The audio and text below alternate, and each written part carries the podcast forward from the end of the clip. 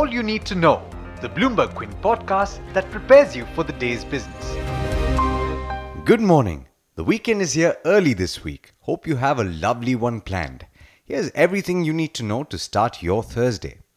Fortis Healthcare, that reported a net loss of just under 46 crore rupees in the second quarter, has been red flagged by auditor Deloitte Haskins and Sells.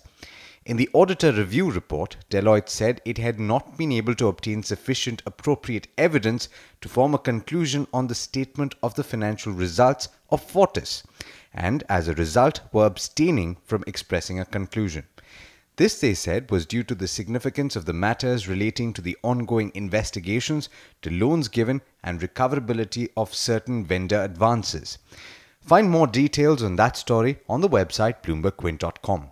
In news on the economy, the gross value added growth stood at 6.7% in the third quarter of 2017 18. That's in line with estimates and compared with a revised 6.9% in the same period last year and a revised 6.2% in the previous quarter.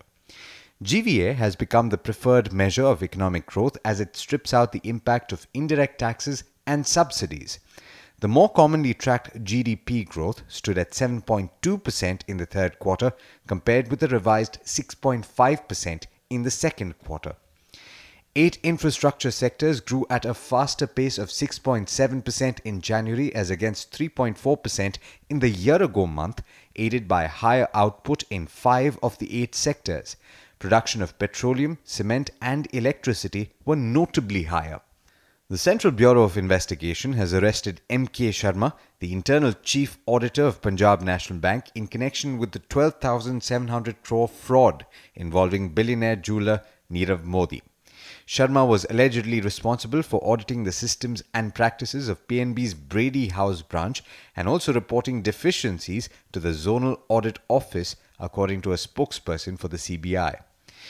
Delhi's Patiala House Court on Wednesday, that is the 28th of February, sent Karti Chidambaram to one day police custody in the INX Media money laundering case.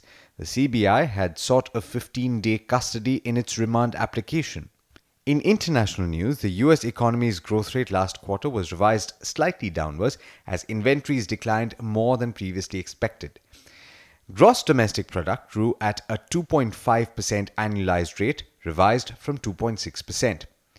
Now, President Donald Trump is warning that the US will use all available tools to prevent China's state driven economic model from undermining global competition. This is the latest warning to Beijing as America readies a host of trade actions. In international markets, US stocks suffered the worst monthly declines since January 2016 as markets continued to digest Tuesday's testimony of Federal Reserve Chairman Jerome Powell. Treasuries and the US dollar rose while oil dropped. The S&P 500 and Dow ended with cuts of over 1% while the Nasdaq declined about 0.8%. The early rises in Asia have also opened sharply lower, with the Nikkei trading with declines of over 1.1%. It's over to Darshan Mehta for the trade setup for the day now. Morning, Darshan. Not the best cues to end the week here.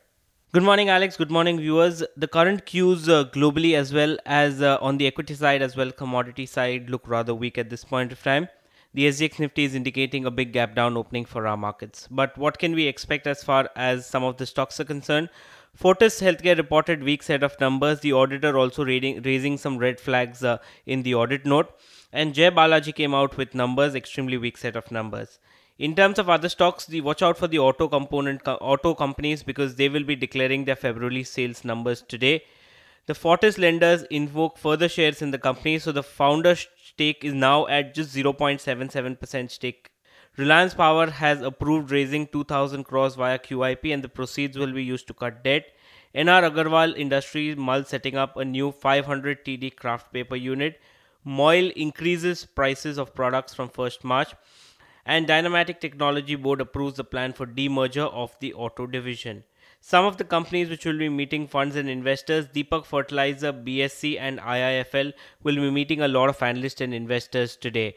But there's much more you need to know before trade actually starts. For that, log on to our website bloombergquint.com and click on the All You Need to Know tab, and you'll be prepared for morning trade. Thanks, Darshan. And from all of us here at Bloomberg Quint, here's wishing you a happy and safe Holi. This is Alex Matthews signing off. Have a great weekend.